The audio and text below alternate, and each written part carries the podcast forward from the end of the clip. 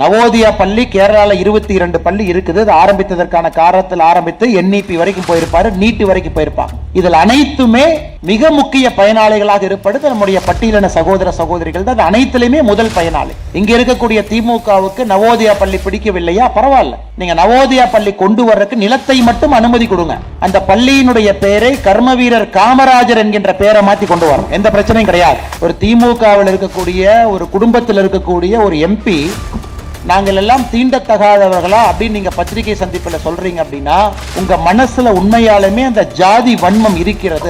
தமிழ்நாட்டிலே இந்த திமுக கட்சியினுடைய பொய்யை யார் நம்பிக்கொண்டிருக்கின்றார்களோ அம்பேத்கர் அவருடைய கடிதத்தை படிக்க வேண்டும். இந்தியாவுடைய நீர் மேலாண்மைக்கு சொந்தக்காரரே அம்பேத்கர் அவர்கள்னு சொல்ல வேண்டியது இருந்துச்சு. நீங்க தான் அம்பேத்கர் ஐயாவை ஜாதி தலைவரை அடைச்சி வச்சிட்டீங்களே. கலர் கலரா போட்டோ ஷூட் போட்டு.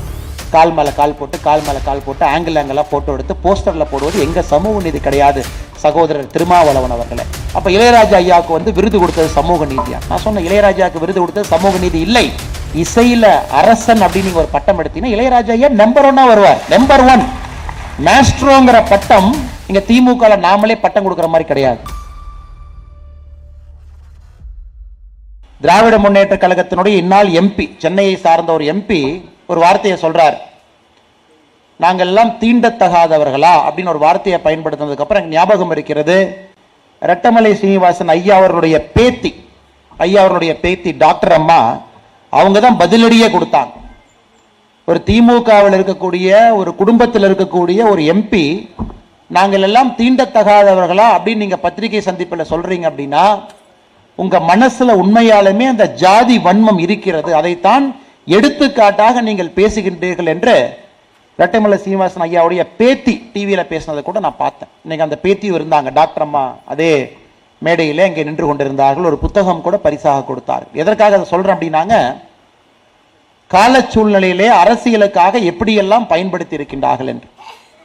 நவோதயா பள்ளி கேரளாவில் இருபத்தி இரண்டு பள்ளி இருக்குது. அது ஆரம்பித்ததற்கான காரணத்தில் ஆரம்பித்து என்இபி வரைக்கும் போயிருப்பாரு நீட்டு வரைக்கும் போயிருப்பாங்க.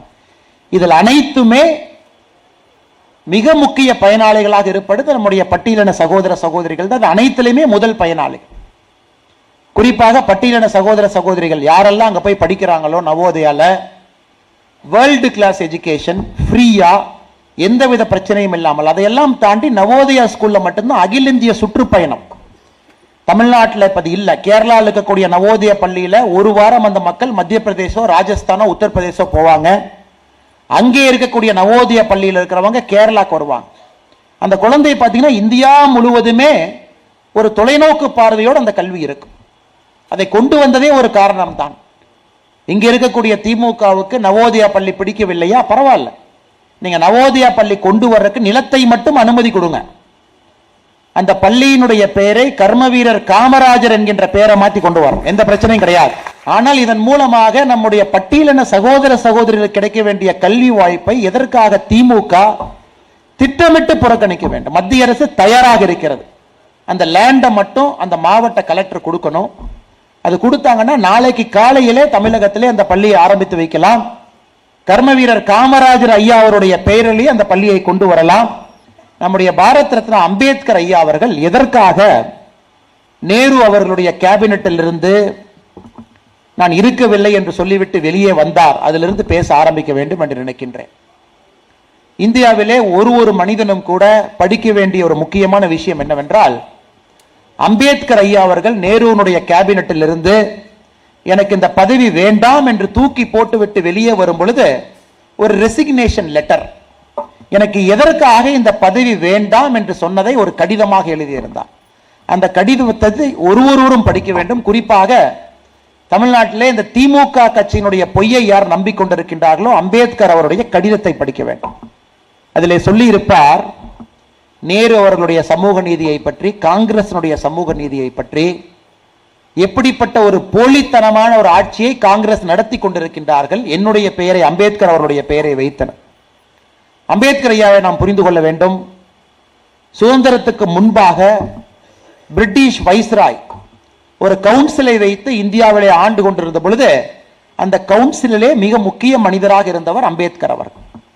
வைஸ்ராயினுடைய கவுன்சிலில் ஒரு முக்கியமாக இந்தியா முழுவதுமே நீர் மேலாண்மை நீர் மேலாண்மை இந்தியா முழுவதுமே சட்டம் இந்தியா முழுவதுமே இண்டஸ்ட்ரி இதை போன்ற பொறுப்புகளுக்கு அம்பேத்கர் அவருடைய கையிலே கொடுக்கப்பட்டிருந்தது. சுதந்திரத்திற்கு முன்பு இன்னைக்கும் இந்தியாவில் நீர் மேலாண்மையை பற்றி இருக்கக்கூடிய பல கொள்கைகளுக்கு அம்பேத்கர் அவர்கள் தான் சொந்தக்காரர். அவர்தான் அவர்தான் அச்சாணி. அவர்தான் இந்தியாவுக்குள்ள வாட்டர்வேஸ் எப்படி இருக்கணும்? இந்தியாவுக்குள்ள சரக்கு கப்பல்கள் எப்படி செல்ல வேண்டும்? நீரிலிருந்து எப்படி ஹைட்ரோ எலக்ட்ரிக் பவர் எடுக்கணும்? இது அனைத்துக்குமே மூளைக்கு சொந்தக்காரர் அம்பேத்கர் ஐயா அவர்கள். எல்லாமே அவர் அவர் போட்டது தான். அவர் இல்லைன்னா இன்னைக்கு பாதிக்கு பொருளாதாரம் கிடையாது. ஒரு சாதாரண மனிதனாக வைஸ்ராய்ஸ் கவுன்சில் இருந்து இவ்வளவு வேலை செஞ்சார். அதன் பின்பு இந்தியா சுதந்திரம் கிடைத்த பொழுது நேரு அவர்களுக்கு அம்பேத்கர் அவர்களுக்கு அரசியலமைப்பு சட்டம் எழுதுவதற்கு கொடுப்பதற்கு பெரிய ஒரு மனசு கிடையாது. அரசியலமைப்பு சட்டத்தை யார் எழுத வேண்டும் என்பதற்கு கூட ஒரு பெரிய ஒரு சண்டை. ஏன்னா அந்த பேர் இந்தியாவுடைய சரித்திரத்திலே வந்துவிடும். அது பத்தாயிரம் ஆண்டுகள் ஆனாலும் கூட அரசியலமைப்பு சட்டத்தை இவர் தான் எழுதுறாங்கிறத யாரும் மறக்க முடியாது. எல்லா புத்தகத்திலையும் முதலைனா தான் மகாத்மா காந்தி அவர்கள் வலியுறுத்தி அந்த பொறுப்பு அம்பேத்கர் ஐயாவுக்கு கொடுக்கப்பட்டது. இது சரித்திர உண்மை. யாரோ வந்து காங்கிரஸ்காரங்க அப்படியே தூக்கி நீங்க வாங்கலாம் கொடுக்கலாம் கொடுக்க மாட்டோம் என்று சொன்னதை மகாத்மா காந்தி அவர்கள் வலியுறுத்தி அம்பேத்கர் ஐயாக்கு அந்த பொறுப்பு வந்துச்சு. அதன் பின்பு நேரு அவர்களுடைய கேபினெட்ல இணையுமாறு கேட்டார்கள். அம்பேத்கர் அவர்கள் விருப்பம் தெரிவிக்கவில்லை. வேண்டான் இவங்க இல்லை. நாம் ஒரு பிளானிங் கமிஷன் ஒன்று ஆரம்பிக்க போறோம். அந்த பிளானிங் கமிஷன் நீங்கள் வருங்காலத்தில் சேர்மனாக இருப்பீங்க. நிறைய பொறுப்புகள் கொடுக்குறோன்னு சொல்லிட்டு ஒரு லா அப்படின்னு ஒன்று ஆரம்பித்தாங்க சட்டத்துறை. அம்பேத்கர் அவர்கள் வேண்டா வெறுப்பாக அவருக்கு ஆசை என்னவென்றால் பொருளாதாரம் சம்பந்தப்பட்ட விஷயத்தை கையில் எடுக்க வேண்டும். அவருடைய பங்களிப்பு இந்தியாவை அடுத்த கட்டம் எடுத்து செல்வதற்கு இருக்க வேண்டும் என்பதற்காக அந்த பொறுப்பை கேட்டும் கூட சட்டம் கொடுக்கப்பட்டது. அதுவும் கூட இப்போ தமிழ்நாட்டில் திமுகவுடைய ஆட்சியில் பட்டியலின சகோதர சகோதரி அமைச்சர்களை எப்படி வச்சிருக்கிறாங்களோ நேருவினுடைய கேபினெட்டில் அம்பேத்கர் அவர்களை அப்படித்தான் வைத்திருந்தார் தமிழ்நாட்டு லிஸ்ட்டை பார்த்தீங்கன்னா அமைச்சர் லிஸ்ட்டு பார்த்தீங்கன்னா முதல்ல முதலமைச்சர் மு க ஸ்டாலின் அவர்கள் இரண்டாவது துரைமுருகன் அவர்கள் ஆரம்பித்து முப்பத்தி நான்கு முப்பத்தி ஐந்து முப்பத்தி ஆறு இந்த நம்பர்லாம் பார்த்தீங்கன்னா பட்டியலினத்திலிருந்து வென்று எம்எல்ஏக்களான அமைச்சர்கள் பேரை கடைசியா போட்டிருப்பாங்க. இதெல்லாம் இவங்க கொடுக்குற சமூக நீதி. அதை எதிர்த்தார் அம்பேத்கர் அவர்கள். அம்பேத்கர் அவர்கள் அந்த லெட்டர் எழுதுவாரு என்ன காரணத்துல நேரு பொறுப்பு கொடுக்குறான்னு எனக்கு தெரியவே இல்லை. திறமையை பார்த்து கொடுக்குறாரா? எந்த குடும்பத்தில் பிறந்தாருன்னு பார்த்து கொடுக்குறாரா? நேருக்கு யாரும் ஃப்ரெண்டுன்னு பார்த்து கொடுக்குறாரா எனக்கு தெரியல. எனக்கு புரியாத புதிராக இருக்குதுன்னு அம்பேத்கர் எழுதுறாரு. நேரு அவர்கள் எப்பெல்லாம் ஃபாரின் ட்ரிப் போறாரோ அப்பொழுது வேறொருத்தர் பொறுப்பாக வரும்பொழுது மட்டும் அம்பேத்கருக்கு எக்ஸ்ட்ரா பொறுப்பு கொடுப்பாங்க. நேரு வந்தவுடன் அம்பேத்கருக்கு எந்த பொறுப்பும் கொடுக்க மாட்டாங்க. இப்படி இருந்த அம்பேத்கர் அவர்கள் ஒரு நாள் சொல்றாரு போதுமடா சாமி இங்கே இருந்தோம் என்றால் என்னுடைய கனவான பட்டியலின சகோதர சகோதரியுடைய முன்னேற்றம் என்பது நடக்காது நான் வெளியே கிளம்புகின்றேன் என்று. இதில் ரெண்டு எலெக்ஷன் நடக்குது. இரண்டு எலெக்ஷன் நடக்குது. ஏன்னா ஆயிரத்தி தொள்ளாயிரத்தி ஐம்பத்தி இரண்டுலாம் இந்தியாவில் முதல் தேர்தல் பாராளுமன்ற தேர்தல் நடக்குது. அதற்கு முன்னாடி நடந்த தேர்தல் என்னன்னா இந்த பார்லிமெண்ட்டுக்குள்ள போய் யாரெல்லாம் சட்டம் இயற்றுவதற்கு யார் அமர வேண்டும் என்பதற்கான தேர்தல் நாற்பத்தி ஆறு நாற்பத்தி ஏழு அதிலும் அம்பேத்கருக்கு வாய்ப்பு கொடுக்கப்படவில்லை தோக்கடிச்சாங்க. நேரு அவர்கள் கேபினெட்ல இருந்து வெளியே போய் ஐம்பத்தி இரண்டுல சவுத் மும்பையில் எலெக்ஷன் நிற்கும் பொழுது அம்பேத்கர் அவர்கள் தோக்கடிக்கப்பட்டார். சரி அப்ப அம்பேத்கர் எதிர்த்து நின்னது யாரு? அம்பேத்கரை எதிர்த்து நின்னது காங்கிரஸ் கட்சியினுடைய வேட்பாளர். சரி அம்பேத்கர் எதிர்த்து பிரச்சாரம் பண்ணது யாரு? ஜவஹர்லால் நேரு அவர்கள். சவுத் மும்பை எலெக்ஷனில் போய் அம்பேத்கரை எதிர்த்து தேர்தலிலே வாக்களிக்க கூடாது என்று உக்கரமாக நேரு அவர்கள் பிரச்சாரம் செய்து அம்பேத்கர் தோக்கடிக்கப்பட்டார் ஐம்பத்தி ஐம்பத்தி மூன்றுல பை எலெக்ஷன் நடக்குது ஒரு எம்பி மறுபடியும் அம்பேத்கர் நிற்கிறார் மறுபடியும் காங்கிரஸ் கேண்டிடேட்டை நிறுத்தது மறுபடியும் அம்பேத்கர் தோக்கடிக்கப்படுகிறது இதெல்லாம் சரித்திர உண்மை. இதெல்லாம் மறைச்சிட்டாங்க. எந்த புத்தகத்திலையுமே இல்லை. காங்கிரஸ் ஐம்பது ஆண்டுகள் இருந்தாங்க எந்த புத்தகத்தில் இல்லை. திமுக அறுபத்தேழு இருக்கு எந்த புத்தகத்தில் இல்லை. இதெல்லாம் மறைச்சிட்டு அம்பேத்கர் அவருடைய படத்திற்கு நாங்கள் மட்டும்தான் மாலை போடுவோம் சிலைக்கு மாலை போடுவோம்னு சண்டை. போன போன மாசம். நீ பார்த்திருப்பீங்க கல்லெடுத்து அடிக்கின்றார்கள். அதையெல்லாம் பாரதிய ஜனதா கட்சி எதிர்த்து தமிழ்நாடு முழுவதுமே அம்பேத்கரையாக கௌரவம் செலுத்துறோம். இதற்காக சொல்ல வேண்டிய கட்டாயம் என்னவென்றால் எப்படி நம்முடைய பட்டியலின சகோதர சகோதரிகளை ஏமாற்றி கொண்டிருக்கின்றார்கள்? அதற்கப்புறம் நம்முடைய ஜனசங்கம் முயற்சி எடுத்து அம்பேத்கர் ஐயாவை மகாராஷ்டிராக்கு வெளியே ஜெயிக்க வச்சு உள்ள கூட்டிட்டு போனோம். இப்போதும் அம்பேத்கர் ஐயா அவர்கள் ஆரம்பித்த கட்சி Republican party of India RP இன்னைக்கும் இருக்கு. அதனால் இது எல்லாம் நம்முடைய வருங்கால மக்களுக்கு சொல்லணும். இந்த பொய் எல்லாம் முடிக்கணும். இந்தியாவில் ரெண்டு அதிசயம். ஜவஹர்லால் நேரு அவர்கள் பிரதமராக இருந்த பொழுது அவரே அவருக்கு பாரத ரத்னா கொடுத்து கொண்டார். இந்திரா காந்தி அவர்கள் பிரதமராக இருந்த பொழுது அவரே அவருக்கு பாரத் ரத்னா கொடுத்துட்டாங்க. இந்தியாவில் இரண்டு பிரதமர் தானே பிரதமராக இருக்கும் பொழுது தானே கையெழுத்து போட்டு பாரத் ரத்னா கொடுத்துட்டாங்க. ஆனால் அம்பேத்கர் ஐயாவுக்கு பாரத் ரத்னா கிடைச்சது. அவர் இறந்து பல வருடங்களுக்கு பிறகு ஆயிரத்தி தொள்ளாயிரத்தி எண்பது காலகட்டத்திலே ஜனதா கட்சி வரும் பொழுது பாரதிய ஜனதா கட்சி ஜனசங்கம் வலியுறுத்தி அம்பேத்கர் ஐயாவுக்கு பாரத் ரத்னா. இந்த அநியாயம்ல எங்கேயுமே பார்க்க மாட்டேங்க இந்த அநியாயத்தை உலகத்தில் எங்கேயுமே இருக்காது. அவர்களாகவே கையெழுத்து போட்டு பாரத் ரத்னா. இரண்டு முறை நேரு அவர்களுக்கு ஒரு முறை இந்திரா காந்தி அவர்கள். அதுக்கப்புறம் இப்ப காங்கிரஸ்காரங்க சப்பு கட்டு கட்டுவாங்க. இல்ல இல்ல பிரசிடென்ட் தான் கொடுத்தாங்க. நான் கொடுத்துக்கலேன். ஆமாங்க பிரசிடென்ட் சும்மா கொடுப்பாரா? கேபினெட் யாரது? பிரைம் மினிஸ்டர் யாரது? யாரு கையெழுத்து போடுறீங்க? இது அனைத்துமே நம்முடைய நண்பர்கள் முழுமையாக உணர்ந்து கொள்ள வேண்டும் என்பதற்காகத்தான் இதை சொல்லுகின்றேன் சகோதர சகோதரிகளை. குஜராத்திலே நம்முடைய முதலமைச்சர் அப்பொழுது பாரத பிரதமர் நரேந்திர மோடி அவர்கள் இந்தியாவிலே முதன் முதலாக ஒரு சரித்திரத்தை படைக்கின்றார். அரசியல் அமைப்பு சட்ட தினம். அந்த நாளை ஒரு ஒருவரும் கொண்டாட வேண்டும் என்பதற்காக ஒரு யானையின் மீது அகமதாபாத்தில் அரசியலமைப்பு சட்டத்தை யானையின் மீது ஏற்றிடுறாரு அம்பேத்கர் ஐயாவுடைய சிலையை யானையை பக்கத்தில் கொண்டு வந்துடுறாரு. யானைக்கு முன்னாடி மோடிஜி நடந்து போறாரு.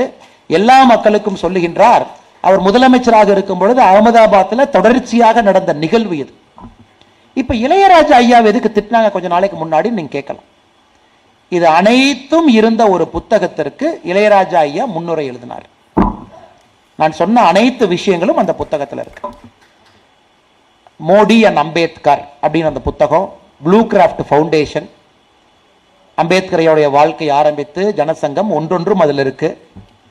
ஆர்எஸ்எஸ் கேம்புக்கு அம்பேத்கர் ஐயா போனது உட்பட அங்கே போய் அவருடைய குறிப்பை கொடுத்தது உட்பட. அதற்கு இளையராஜா ஐயா முன்னுரை எழுதுறாங்க. முன்னுரை என்ன எழுதுறாங்க? அம்பேத்கர் ஐயா நினைத்த அனைத்து விஷயங்களையும் கூட இன்னைக்கு இந்தியாவிலே சென்று செய்து கொண்டிருக்கக்கூடிய ஒரே தலைவன் பாரத பிரதமர் நரேந்திர மோடி அவர்கள். இவ்வளவுதான். அந்த புகழ்ச்சி இவ்வளவுதாங்க. வேற எது புகழ்ச்சி இல்லை. மலை நீ வந்தால் நெருப்பு நான் நடந்தால் நிலம் அப்படிப்பட்ட எதுகை மோனையெல்லாம் கிடையாது. கருணாநிதி ஐயா ஒரு மேடையில் உட்காந்துக்கிட்டு இல்லை எதுகை மோனையில் பகுழ்வாங்க அதெல்லாம் கிடையாது.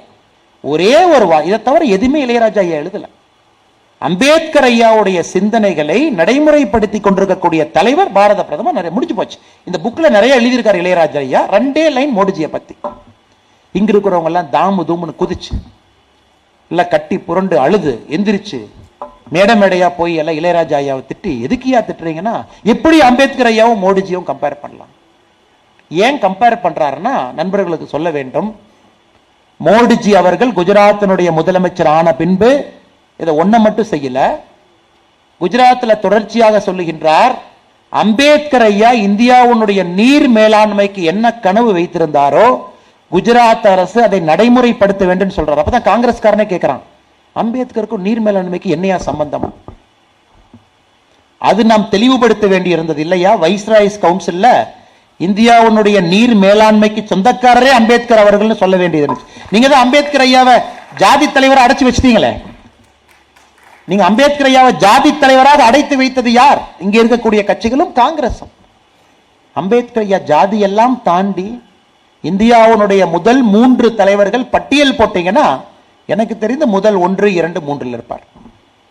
இந்தியாவுடைய சொந்தக்காரர் மூணு தலைவர் லிஸ்ட் எழுதுங்கன்னா அம்பேத்கர் அவர்கள் அந்த மூன்று பேர்ல இருந்தே ஆகும் நீங்க தானே அடைச்சு வச்சீங்க. ஜாதி தலைவருங்கிற பட்டியலுக்குள்ள நீங்க தானே அடைச்சு வச்சீங்க. அம்பேத்கர் அவருடைய பன்முகங்களை உடைத்ததே நீங்க தானே.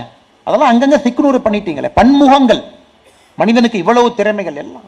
இந்த ஒரு டிகிரி இல்லைங்க நியூயார்க்ல ஒரு டிகிரி லண்டன்ல ஒரு டிகிரி.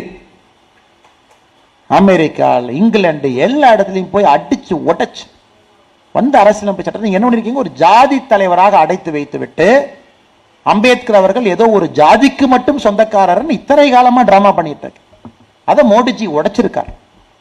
சுக்குநூறாக உடைத்து வீசி இருக்கின்றார் அது மட்டும் இல்லை. அம்பேத்கர் அவர்களுக்கு சம்பந்தமாக இருக்கக்கூடிய இடங்கள் எல்லாம். அவர் பிறந்த மத்திய பிரதேஷ் மாவாக இருக்கலாம்.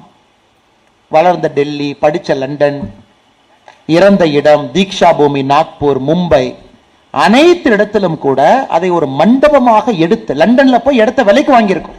அம்பேத்கர் அவர்கள் வாழ்ந்த இடத்தை இந்திய அரசு பணம் கொடுத்து மோடி அரசு விலைக்கு வாங்கி அதை மானுமெண்டா மாத்திருக்கும் அனைத்தும். சோ மோடிஜியை பத்தி இளையராஜா அவர்கள் எழுதினது என்ன தப்பு? இதையெல்லாம் தாண்டி மூன்றாவது கான்ஸ்டியூஷன் டேக்கே பார்த்தீங்கன்னா அம்பேத்கர் அவருடைய பெயரை வைத்து கொண்டாடி கொண்டிருக்கின்றோம். இந்த மாதிரி நிறைய பேசிக்கிட்டே போகலாம். பேருக்கு அமைச்சர்கள் கொடுக்குறீங்க. நம்ம அமைச்சர் அப்படி இல்லைங்க. இன்னைக்கு பன்னிரண்டு அமைச்சர்கள் மோடிஜியினுடைய கேபினெட்டில் பட்டியலின சகோதர சகோதரிகள் பன்னிரெண்டு அமைச்சர்கள். இல்லை இல்லை மோடிஜி மட்டும் கொடுத்தாரு சும்மா. ஆமாங்க யோகிஜி கொடுத்துருக்காரு எட்டு அமைச்சர்கள். இல்லை இல்லை நீங்கள் சும்மா கொடுக்க ஆலயத்துக்குமா மத்திய பிரதேசத்தில் நம்பர் டூ அமைச்சர் பட்டியலின சகோதரர். கர்நாடகாவில் டெபுட்டி சிஎம் பட்டியலின் அமைச்சர். இதற்கு முன்னாடி பிஜேபி ஆட்சியில் இப்போ அவரே வந்து இன்னொரு மினிஸ்டரா நம்பர் த்ரீ நம்பர் ஃபோரா கண்டினியூ பண்ணார். அப்ப டெப்டி சிஎம் எடுத்துட்டாங்க. டெப்டி சிஎம்மா இருக்கும்போது பட்டியலின் அமைச்சர். மா மத்திய பிரதேசில் ஃபினான்ஸ் மினிஸ்டர் யோகிஜி கேபினெட்ல எட்டு பேர். அதனால என்ன யாரை ஏமாத்துவதற்காக திமுக இங்கே நாடகம் போட்டுக்கொண்டு சும்மா பேருக்கு மூணு பேர்த்த எழுதி வச்சுட்டு அதுவும் ஏன் அவங்க வேற எதுவும் செய்ய மாட்டாங்களா? ஃபினான்ஸ் பார்க்க முடியாதா? ஹோம் மினிஸ்டர் பார்க்க முடியாதா? நம்முடைய முருகனையா சொல்வது போல எதையும் பார்க்கலாம் என்பதைத்தான் பாரதிய ஜனதா கட்சி டெல்லியில லக்னோவில் பெங்களூரில் போபாலில் செய்து காட்டி கொண்டிருக்கிறது. அதையும் நம்ம உடைக்க வேண்டிய நேரம் வந்துவிட்டது. ஆனால் இந்த போல கருத்தரங்கள் நாம் ஏற்பாடு செய்யும் பொழுது இது மக்களுக்கு சென்று அடையும். உண்மையாலே இப்ப ரெட்டமலை ஸ்ரீனிவாசன் ஐயா. ஆயிரத்தி எட்நூத்தி ஐம்பத்தி ஒன்பதுல பிறந்த ஒரு மனுஷன். ஆயிரத்தி எட்நூத்தி தொண்ணூத்தி இரண்டு தமிழ்நாட்டில் சமூக நீதினு சில பேர்லாம் சொல்றாங்க இல்லைங்க அவங்கெல்லாம் பிறப்பதற்கு முன்பாகவே பறையர் மகாஜன சபை நடத்தியவர். ஆயிரத்தி எட்நூத்தி தொண்ணூத்தி மூணுல நீங்க பேப்பர்ல ஆரம்பிக்கிற டிராமா போடும் பொழுது பறையர் என்கின்ற பெயர்ல பேப்பர் நடத்தியவர். மகாத்மா காந்தி அவர்கள் வட்டமேஜை மாநாட்டுக்கு போக வேண்டும் என்று நினைத்த பொழுது கூட அழைத்து சென்ற ஒரு தலைவர் ரட்டமலை சீனிவாசன். லண்டன்ல போய் round table conference nineteen thirty அதெல்லாம் பேசி பட்டியலின சமுதாயத்திலே முதன் முதல் ஒரு பட்டதாரி. எனக்கு ஒரு பெருமை என்னுடைய பகுதியிலிருந்து கோயம்புத்தூர்ல படித்தவர். பட்டதாரி முதல் பட்டதாரி. சுதந்திரம் கிடைப்பதற்கு நம்ம தூரதிஷ்டம். இரண்டு வருடங்களுக்கு முன்பு ஐயா இறந்துட்டாங்க. ஐயானால சுதந்திரத்தை பார்க்க முடியல. சுதந்திரத்துக்காக பாடுபட்டவர். மகாத்மா காந்தி அவர்களை தமிழ்ல வந்து கையெழுத்து போட வைப்பதற்காக எம் கே காந்தி என்பதை மோகா காந்தி மோகன்தாஸ் கரம்சந்த் காந்தின்னு போட்டு பல பெருமைகள் தமிழுக்கும் அவருக்கும் சமூக நீதிக்கும் அவருக்கும் உலகம் அதெல்லாம் அப்படியே மறைச்சிட்டீங்களேப்பா. எந்த புக்ல எதையும் காணும். எதையுமே காணோம். அதற்கு இந்த கருத்தரங்கம் இரண்டாவது விஷயமாக இளைய தலைமுறையினருக்கு எடுத்து சொல்லுகின்றோம். அதனால தான் இன்னைக்கு மாநில அரசு கோரிக்கை வைத்தோம். தயவு செஞ்சு புக்கில் ஒரு சாப்டர் வைங்க. ஒரு சாப்டர் என்பது இரட்டமலை சீனிவாசன் ஐயாக்கு நீங்க வைக்கணும். இதை விட சமூக நீதி போராளி எங்கே இருக்கின்றார்கள்? காட்டுங்கள் பாப்போம். கிடையாது. அதனால் சகோதர சகோதரிகளே இந்த அற்புதமான கருத்தரங்கு என்பது இந்த அனைத்து உண்மைகளையும் கூட மக்களுக்கு எடுத்து சொல்ல நாம் கடமைப்பட்டிருக்கின்றோம். எடுத்து சொல்வது நம்முடைய கடமை. இப்ப அண்ணன் பேசினாங்க நம்ம தடா பெரியசாமி.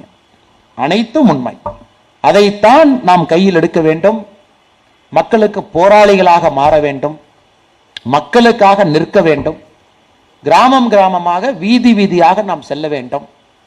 தமிழகத்திலே இந்த வாக்கரசியல் ஜாதியை வைத்து நடத்தி கொண்டிருப்பவர்களை இனம் கண்டு ஒதுக்க வேண்டும். இனம் கண்டு ஒதுக்க வேண்டும். வாக்கரசியல் ஜாதியை வச்சு பண்ணிக்கிட்டே இருந்தீங்கன்னா அந்த ஜாதி என்பது இன்னும் ஐநூறு வருஷத்துக்கு இருக்கும். ஓட்டுக்காக தூண்டி விட்டு தூண்டி விட்டு தூண்டி விட்டு ஒரு தலைவரை மிகப்பெரிய தலைவரை ஒரு ஜாதி அடையாளத்துக்குள் அடைத்து வைத்து விட்டு சில இடத்துல கூண்டு போட்டு அம்பேத்கர் ஐயாவை பூட்டி வைத்து விட்டு சில மாவட்டத்தில் தென் மாவட்டத்தில் பார்க்குறோம். கூண்டு போட்டி போட்டு வச்சிருக்கீங்க. என்னையா பாவம் ஏன் கூண்டு போட்டு போட்டுறீங்க? நீங்கள் ஜாதியை வைத்து அரசியல் செய்ததன் விளைவு எனக்கு அம்பேத்கர் ஐயாவை கூண்டு போட்டு போட்டு வச்சிருக்கீங்க இதை எல்லாம் உடைக்க ஒரே ஒரு கட்சியால் முடியும் என்றால் பாரதிய ஜனதா கட்சியால் மட்டும்தான் முடியும். யாருனாலே முடியும்? நம்முடைய சித்தாந்தம் அப்படி. ஜாதி எல்லாம் தாண்டிய ஒரு சித்தாந்தம். அதையெல்லாம் தாண்டி எப்பவோ தாண்டி நம்ம சித்தாந்தம் நடந்து கொண்டிருக்கிறோம் இந்தியாவினுடைய அடுத்த கட்ட அரசியலுக்கு சமூக நீதியை முன்னெடுத்து அடுத்து போறோம். இன்னைக்கு இளையராஜா ஐயாவுக்கு ஒருத்தர் கேட்டாங்க. அப்போ இளையராஜா ஐயாவுக்கு வந்து விருது கொடுத்தது சமூக நீதியா? நான் சொன்னேன் இளையராஜாவுக்கு விருது கொடுத்தது சமூக நீதி இல்லை. நீங்க சமூக நீதினு என்ன சொல்றீங்க? இளையராஜா ஐயாவையும் ஒரு ஜாதியில் அடைக்க பார்க்கின்றீர்கள். நான் ஒத்துக்க மாட்டேன். இளையராஜாவுக்கு விருது கொடுத்தது சமூக நீதி இல்லைங்க. இன்னைக்கு இந்தியாவில் உலகத்தில் இசையில அரசன் அப்படின்னு நீங்க ஒரு பட்டம் எடுத்தீங்கன்னா இளையராஜா ஐயா நம்பர் ஒன்னா வருவார். நம்பர் ஒன் மேஸ்ட்ரோங்கிற பட்டம் இங்க திமுக நாமளே பட்டம் கொடுக்குற மாதிரி கிடையாது. மைக் எடுத்து வச்சுக்கிட்டு உங்களுக்கு இந்த பேரு உங்களுக்கு இந்த பேர் உங்களுக்கு இந்த பேர். இது லண்டனில் இருக்கக்கூடிய மியூசிக் லெபார்டரி என்று சொல்லக்கூடிய இந்த ஃபில் ஹார்மோனிக் ஆர்கெஸ்ட்ரா அவங்கெல்லாம் சேர்ந்து மேஸ்ட்ரோ என்கின்ற பட்டம் உலகத்துல சில மனிதர்களுக்கு மட்டும்தான் கொடுத்து இளையராஜா ஒருத்தர். இவருடைய கம்போசிங் தான் உலகத்தில் இருக்கக்கூடிய மிகப்பெரிய ஸ்கூல்ல பாடம். இவருடைய பாட்டு தான் பாடம். இளையராஜா ஐயா பாடினது பாடமாக இருக்கிறது. அங்க போய் நீங்க படிச்சுட்டு வந்து மியூசிக் போட்டிருக்கீங்க. ஆனால் இளையராஜா ஐயாவுக்கு கொடுத்தது சமூக நீதி கிடையாது. இந்த விருதுக்கு கௌரவம் இளையராஜா ஐயாவுக்கு இந்த நாமினேட்டட் எம்பி கிடைத்தது. அப்படிதான் பா அதையும் போய் உடைக்க பார்க்குறீங்க மறுபடியும் அதுலயும் அரசியல் பண்ண பார்க்கறீங்க. நேற்று நான்கு நபர்களுக்கு ராஜ்யசபா நான்கு பேர் எப்படிப்பட்ட மனிதர்கள் பாருங்க. இளையராஜா ஐயா தனித்தன்மை டிஸ்டிங்டிவ் நம்முடைய பிடி உஷா சேச்சி அவங்க கேரளாவில் கேரளாவுல இருந்து just Los Angeles gold medal just miss பண்ணாங்க ஜஸ்ட் எவ்வளவு பெரிய துயரம் அவங்களுக்கு இருந்திருக்கும். ஒரு ஒலிம்பிக்கில் ஜஸ்ட் ஃபோர்த்து வர்றாங்க தேர்டுக்கு அவங்களுக்கு மைக்ரோ செகண்ட் வித்தியாசம். அதையெல்லாம் விட்டு விட்டு சொந்த ஊர்ல தடகள பயிற்சி முகாம் ஒன்றை ஆரம்பித்து ஒரு ஒருத்தராக ட்ரெயின் பண்ணிக்கிட்டே இருக்காங்க. எந்த வித எதிர்பார்ப்பும் இல்லாமல் ரயில்வேல ஒரு சாதாரண வேலையில் இருக்காங்க. அவர்களுக்கு ஒரு நாமினேட்டட் எம்பியாக கௌரவம். தர்மஸ்தலால வீரேந்திர ஹெக்டே அவர்கள். மஞ்சுநாதேஸ்வர கோயில் நீங்கள் போயிருப்பீங்க. டெய்லி ஐம்பதாயிரம் பேர்த்துக்கு சாப்பாடு போடக்கூடிய ஒரு கோவில். மிகப்பெரிய ஒரு சோஷியல் சர்வீஸ் பண்ணக்கூடிய அவருக்கு ஒரு விருது. அதையெல்லாம் தாண்டி நம்முடைய படத்தில் நம்முடைய ஆன்மீகத்தை நம்முடைய இதிகாசத்தை ஒரு கதையாக வைத்து பின்னி பிணைந்து படம் எடுத்துக் கொண்டிருக்கக்கூடிய ராஜமௌலி அவரை பற்றி எல்லாத்துக்கும் தெரியும். ஆனால் ராஜமௌலியோட சீக்கிரட்டே அவருடைய தந்தையார் விஜயேந்திர பிரசாத். எல்லா ராஜமௌலி படத்துக்கும் கதை எழுதக்கூடியவர் ராஜமௌலியினுடைய தந்தை விஜயேந்தர் பிரசாத். அவருக்கு நேற்று ராஜ்யசபா நாமினேஷன் மகதீராவாக இருக்கட்டும் பாகுபலி ஒன்று இரண்டாக இருக்கட்டும் ட்ரிபிள் ஆறாக இருக்கட்டும் அனைத்திலுமே சரித்திரம் இந்தியாவினுடைய தன்மை அதை வைத்து ஒரு கதை. அவருக்கு ஒரு பெரிய கௌரவம் நேற்று கிடைத்திருக்கிறது. விஜயேந்தர் பிரசாத் அவர்களுக்கு ராஜ்யசபா நாமினேட்டட் எம்பி நீங்கள் ராஜ்யசபா நாமினேட்டட் எம்பி எப்படி கொடுத்துட்டு இருந்தீங்க? ஏன் அதிகமாக பெட்டி கொடுக்குறானோ அவனுக்கு சீட் இங்கே தொலாவி தொலாவி இவங்க யாருகளுக்கும் பிஜேபிக்கும் எந்த சம்பந்தமும் இல்லை. இவங்கெல்லாம் பிஜேபி பக்கம் ஒரு மேடைக்கு கூட வந்ததில்லை. ஆனால் தனித்தன்மை அடிப்படையில் நம்முடைய கேபினெட் ரெக்கமெண்ட் பண்ணி ஜனாதிபதி அவர்கள் இந்த பொறுப்பை கொடுத்துருக்குறாங்க அதனால தான் இன்று காலை நான் ஒரு ட்வீட் போட்டேன். மோடிஜி வந்து கொடுக்குறாருலாம் சொல்கிறீங்க ஆனால் எத்தனை பேர்த்துக்கு உண்மையாலும் புரியுது. மோடிஜி அவருடைய சொந்த பாணியில் அரசியலை சுத்தம் செய்து கொண்டிருக்கின்றார் என்று. ஒரு ஒரு இடமா சுத்தப்படுத்திக்கிட்டு இருக்கார். யாரு போய் பார்லிமெண்ட்ல உட்காரணும்? அவங்க தான் போய் உட்காரணும். யார் இந்தியாவுடைய ஜனாதிபதியாக உட்காரணும்? அடுத்து கடைசியாக முடிக்க வேண்டும் என்றால் நம்முடைய அம்மா திரௌபதி முர்மு அவர்கள். நீங்களாம் வந்தீங்க. அம்மா வரவேற்க. நிறைய பேர். எங்களுக்கு வேற பெரிய ஒரு பிரச்சனை. அவங்கள வேகமாக போய் ஃப்ளைட் ஏற்றி விடணும். ஆனால் அவங்களுடைய அன்புங்கிறது மிகப்பெரிய அன்பு. மேடைக்கு வந்து அம்மாவை பார்க்கணும் அம்மாட்ட பேசணும் ஃபோட்டோ எடுக்கணும். சென்னையில் இருக்கக்கூடிய பாரதிய ஜனதா கட்சியினுடைய சொந்தங்கள். கிட்டத்தட்ட லிட்ரலி பிடிச்சி இழுக்கிறாங்க நான் ஒருத்தர் கேட்டேன் அண்ணே கொஞ்சம் விடுங்கண்ணே லேட்டாச்சு கூட்டிகிட்டு போகிறேன் அவங்க சொன்னார் அண்ணே ஜனாதிபதி அவங்க இல்லை. நான் ஜனாதிபதி ஆன மாதிரி இருக்கேன். இல்லை எவ்வளவு பெரிய வார்த்தை? எவ்வளவு பெரிய வார்த்தை? ஜனாதிபதி நீங்கள் யாரெல்லாம் போட்டுட்டு இருந்தீங்க? இன்னைக்கு திரௌபதி முர்மு அவர்களை பார்க்கும் பொழுது ஏதோ நாமே ஜனாதிபதி வேட்பாளரை போல நமக்கு ஒரு சந்தோஷம். ஏதோ நம்ம யாத்தின மாதிரி. ஏன்னா அவருடைய வாழ்க்கை என்பது நம்முடைய வாழ்க்கையினுடைய பிரதிபலிப்பு. எங்கேயோ குக்கிராமம் ஒரிசால. அங்கே ஏதோ படிப்பதற்கே கஷ்டப்பட்டு நாலஞ்சு பேர் ஹெல்ப் பண்ணி படித்து பாரதிய ஜனதா கட்சி கண்டெடுத்து ஒரு கவுன்சிலர் அதுக்கப்புறம் எம்எல்ஏ அதுக்கப்புறம் அமைச்சர். அதுக்கப்புறம் கணவனை இழந்து இரண்டு மகன்களை இழந்து மறுபடியும் வீட்டில் வந்து வனவாசம். அதற்காக அரபிந்தோ ஆசிரம் போய் டீச்சராக தன்னுடைய வாழ்க்கையை திரும்ப ஆரம்பிக்கிறாங்க. இந்த மாமனிதன் மோடிஜி அவர்கள் இந்தியாவினுடைய பிரதமரான பின்பு கண்டுபிடிச்சு தூக்கிட்டு வந்து ஜார்க்கண்டுடைய கவர்னர். அதுக்கப்புறம் கவர்னர் முடிஞ்சதுக்கப்புறம் எல்லாரும் எக்ஸ் கவர்னர் எப்படி இருப்பாங்கன்னு தெரியும். இவங்க வேலையை முடிச்சு திரும்ப ஊருக்கே போயாச்சு. திரும்ப ஒரிசா போய் திரும்ப அவங்க கிராமத்தில் டெய்லி அந்த சிவபெருமான் கோயிலுக்கு போய் காலையில் சேவையை பண்ணிட்டு வீட்டில் இருந்துகிட்டு கடைசி ஒன்றரை வருஷமா வாழ்க்கை அப்படித்தான். அவர் ஜனாதிபதி வேட்பாளர்னு சொன்ன உடனே இந்தியாவில் இருக்கிற மொத்த டிவி அவங்க கிராமம். அன்னைக்கு அந்த போட்டோவை பார்த்துருப்பீங்க. அவங்க பாட்டுக்கு சாதாரணமாக அவங்க வேலையை செஞ்சுட்டு இருக்காங்க. காலையில் சிவன் கோயிலுக்கு போய் சேவை செய்கிறாங்க அவங்க வீட்டை கூட்டி பெருக்கிட்டு இருக்காங்க வீட்டுக்கு வெளியே. இப்போ இவங்க தான் ஜனாதிபதி வேட்பாளர். இதையெல்லாம் தாண்டி அவங்க குடும்பத்தில் யார் இருக்கா? ஒரே ஒரு மகள் மட்டும்தான் மிச்சம் இருக்காங்க. அவங்க என்ன பொறுப்பில் இருக்காங்க? ஒரு ஐஓசி பேங்க்ல கடைநிலை கிளர்க்கா இருக்காங்க சகோதர சகோதரி. மகள். இங்க வந்துடும் பொழுது நாங்கள்லாம் பார்த்தோம் அவ்வளவு சிம்பிள் இந்தியாவுடைய முதல் குடிமகன் என்கின்ற பெருமை திரௌபதி முர்மு இவங்க சமூக நீதியை பற்றி நீங்க பேசுறீங்க. அதுக்கு அண்ணன் திருமாவளவன் அவங்க சொல்றாங்க. நம்முடைய அமைச்சர் முருகன் அவர்களும் நம்முடைய குடியரசுத் தலைவர் வேட்பாளர் திரௌபதி முர்மு அவர்களும் கோவில் யானையை போல அப்படின்னு. அதுக்கு இன்னைக்கு பேசுறங்கிறக்காகத்தான் இத்தனை காலமாக பதில் சொல்லாமல் இந்த மேடைக்கு வந்தேன். ரெண்டு பேரும் கோயில் யானையை போல. எனக்கு சந்தேகம். கோயில் யானைனா என்னங்க? கோயில் யானை வந்து யார் சொன்னாலும் தலையாட்டுமா? கோயில் யானை வந்து யார் சொன்னாலும் ஆசீர்வாதம் பண்ணுமா? அதான் கோயில் யானையாமா? அதனால் இது போலி சமூக நீதினு அண்ணன் திருமாவளவன் அவர்கள் சொல்லுகின்றார். அண்ணன் திருமாவளவன் அவர்கள் கோயில் பக்கம் போய் பார்த்தாருன்னா தெரியும் கோவில் யானையை பற்றி காலங்காத்தால இன்னைக்கு ஸ்ரீரங்கம் நாளைக்கு காலையில் அஞ்சு மணிக்கு போனீங்கன்னா பெருமானை எழுப்பி விடுவதே கோயில் யானை தான் நாங்கள் கோயில் யானையை அப்படி பார்க்கிறோம். ஆண்டவனை கட்டுப்படுத்தக்கூடிய சக்தி யானைக்கு இருக்குன்னு நாங்கள் பார்க்குறோம். காலையில் முதல் பூஜையில் பெருமானை எழுப்புவது அந்த கோயிலினுடைய யானை. கோயில் யானை. திடீர்னு இன்னொரு பிரஸ்ல கூண்டு கிளியை போல இவங்க ரெண்டு பேர் அப்படின்னு. இவங்க ரெண்டு பேரும் கூண்டு கிளி மாதிரி அந்த கிளினால பிரயோஜனம் எதற்கு இவ்வளவு பதட்டப்படுறீங்க? ஏன் இவ்வளவு பதட்டப்படணும்? எதற்கு இவ்வளவு பதட்டப்படுறீங்க? பாரதிய ஜனதா கட்சி திரௌபதி முர்மு அவர்களை என்டிஏ சார்பாக நிறுத்து உடனே இங்க பதட்டம் ஆயிருச்சு. முருகன்ஜி அவர்கள் எழுபத்தி இரண்டு ஆண்டுகளாக அருந்ததியர் சமுதாயத்திற்கு ஒரு அங்கீகாரம் டெல்லியில இல்லை பாராளுமன்றத்தில் இல்லை. முதல் அங்கீகாரம் நம்ம முருகன்ஜி எடுத்து ஒரு துறை அல்ல இரண்டு துறை அல்ல மூன்று துறையினுடைய அமைச்சர். இந்தியா முழுவதுமே கடினமாக சுற்றுப்பயணம் செய்து வேலை செய்து கொண்டிருக்கின்றார்கள். இவங்க ரெண்டு பேரும் கூண்டு கிளியாம. அப்படின்னா உங்களுடைய மனசு எப்படி இருக்கு? உங்களுடைய எண்ணம் எப்படி இருக்கு? நீங்க அரசியலை எப்படி பாக்குறீங்க சுய லாபத்திற்கா? நீங்க மட்டும் விதவிதமா கோட் சூட் போட்டு போட்டோ எடுத்துக்கிறீங்கல்ல. போட்டோ எடுத்துக்கிறது தப்புன்னு நான் சொல்ல அமெரிக்கா போறீங்க அமெரிக்காவில் விதவிதமாக நியூயார்க்கில் ஃபோட்டோ எடுத்து ட்விட்டரில் போடுறீங்க. உங்களுக்கு இது சமூக நீதியாக இருக்கலாம். எங்களுக்கு சமூக நீதி என்பது திரௌபதி முர்மு அவர்கள் இந்தியாவினுடைய முதல் குடிமகன் ஆகின்றார்கள் என்பா. அதுதான் எங்களுக்கு சமூக நீதி. எங்களுக்கு அந்த மாதிரி விதவிதமாக திரௌபதி முர்மு அவர்களுக்கு போட்டோ ஷூட் நடத்தலாம் தெரியாதுங்க. முருகன்ஜி அவர்களை கூட்டு வந்து கலர் கலரா அவர்கள் அப்படித்தான் இருப்பார் முருகன்ஜி பிரான்ஸுக்கு போனாலும் வேட்டியை கட்டிக்கிட்டு தான் நடந்து போவார். அது எங்களுடைய சமூக நீதி. அண்ணாமலை இப்படித்தான் இருப்போம் மேடையில் இருப்பவர்கள் அப்படித்தான் நாங்கள் இருப்போம். நாங்கள் ஊருக்காகலாம் எங்களை மாற்றிக்கிட்டு கலர் கலராக ஃபோட்டோ ஷூட் போட்டு கால் மேலே கால் போட்டு கால் மேலே கால் போட்டு ஆங்கிள் ஆங்கிளாக ஃபோட்டோ எடுத்து போஸ்டரில் போடுவது எங்கள் சமூக நீதி கிடையாது. சகோதரர் திருமாவளவன் அவர்களே. கோயில் யானை என்பது தலை அசைப்பதற்காக இல்லை. கோயில் யானை என்பது ஆண்டவனை எழுப்பி விடுவதற்காக இருப்பதாக நாங்கள் பார்க்கின்றோம். இவர்கள் நீங்கள் சொன்னது உண்மைதான். ரெண்டு பேரும் கோயில் யானை தான் அதனால் கோயிலுக்கு போய் யானையினுடைய செயல்பாட்டை பார்த்து விட்டு உங்களுடைய எண்ணத்தை மாற்றிக்கொள்வீர்கள் என்கின்ற நம்பிக்கை எங்களுக்கு இருக்கு.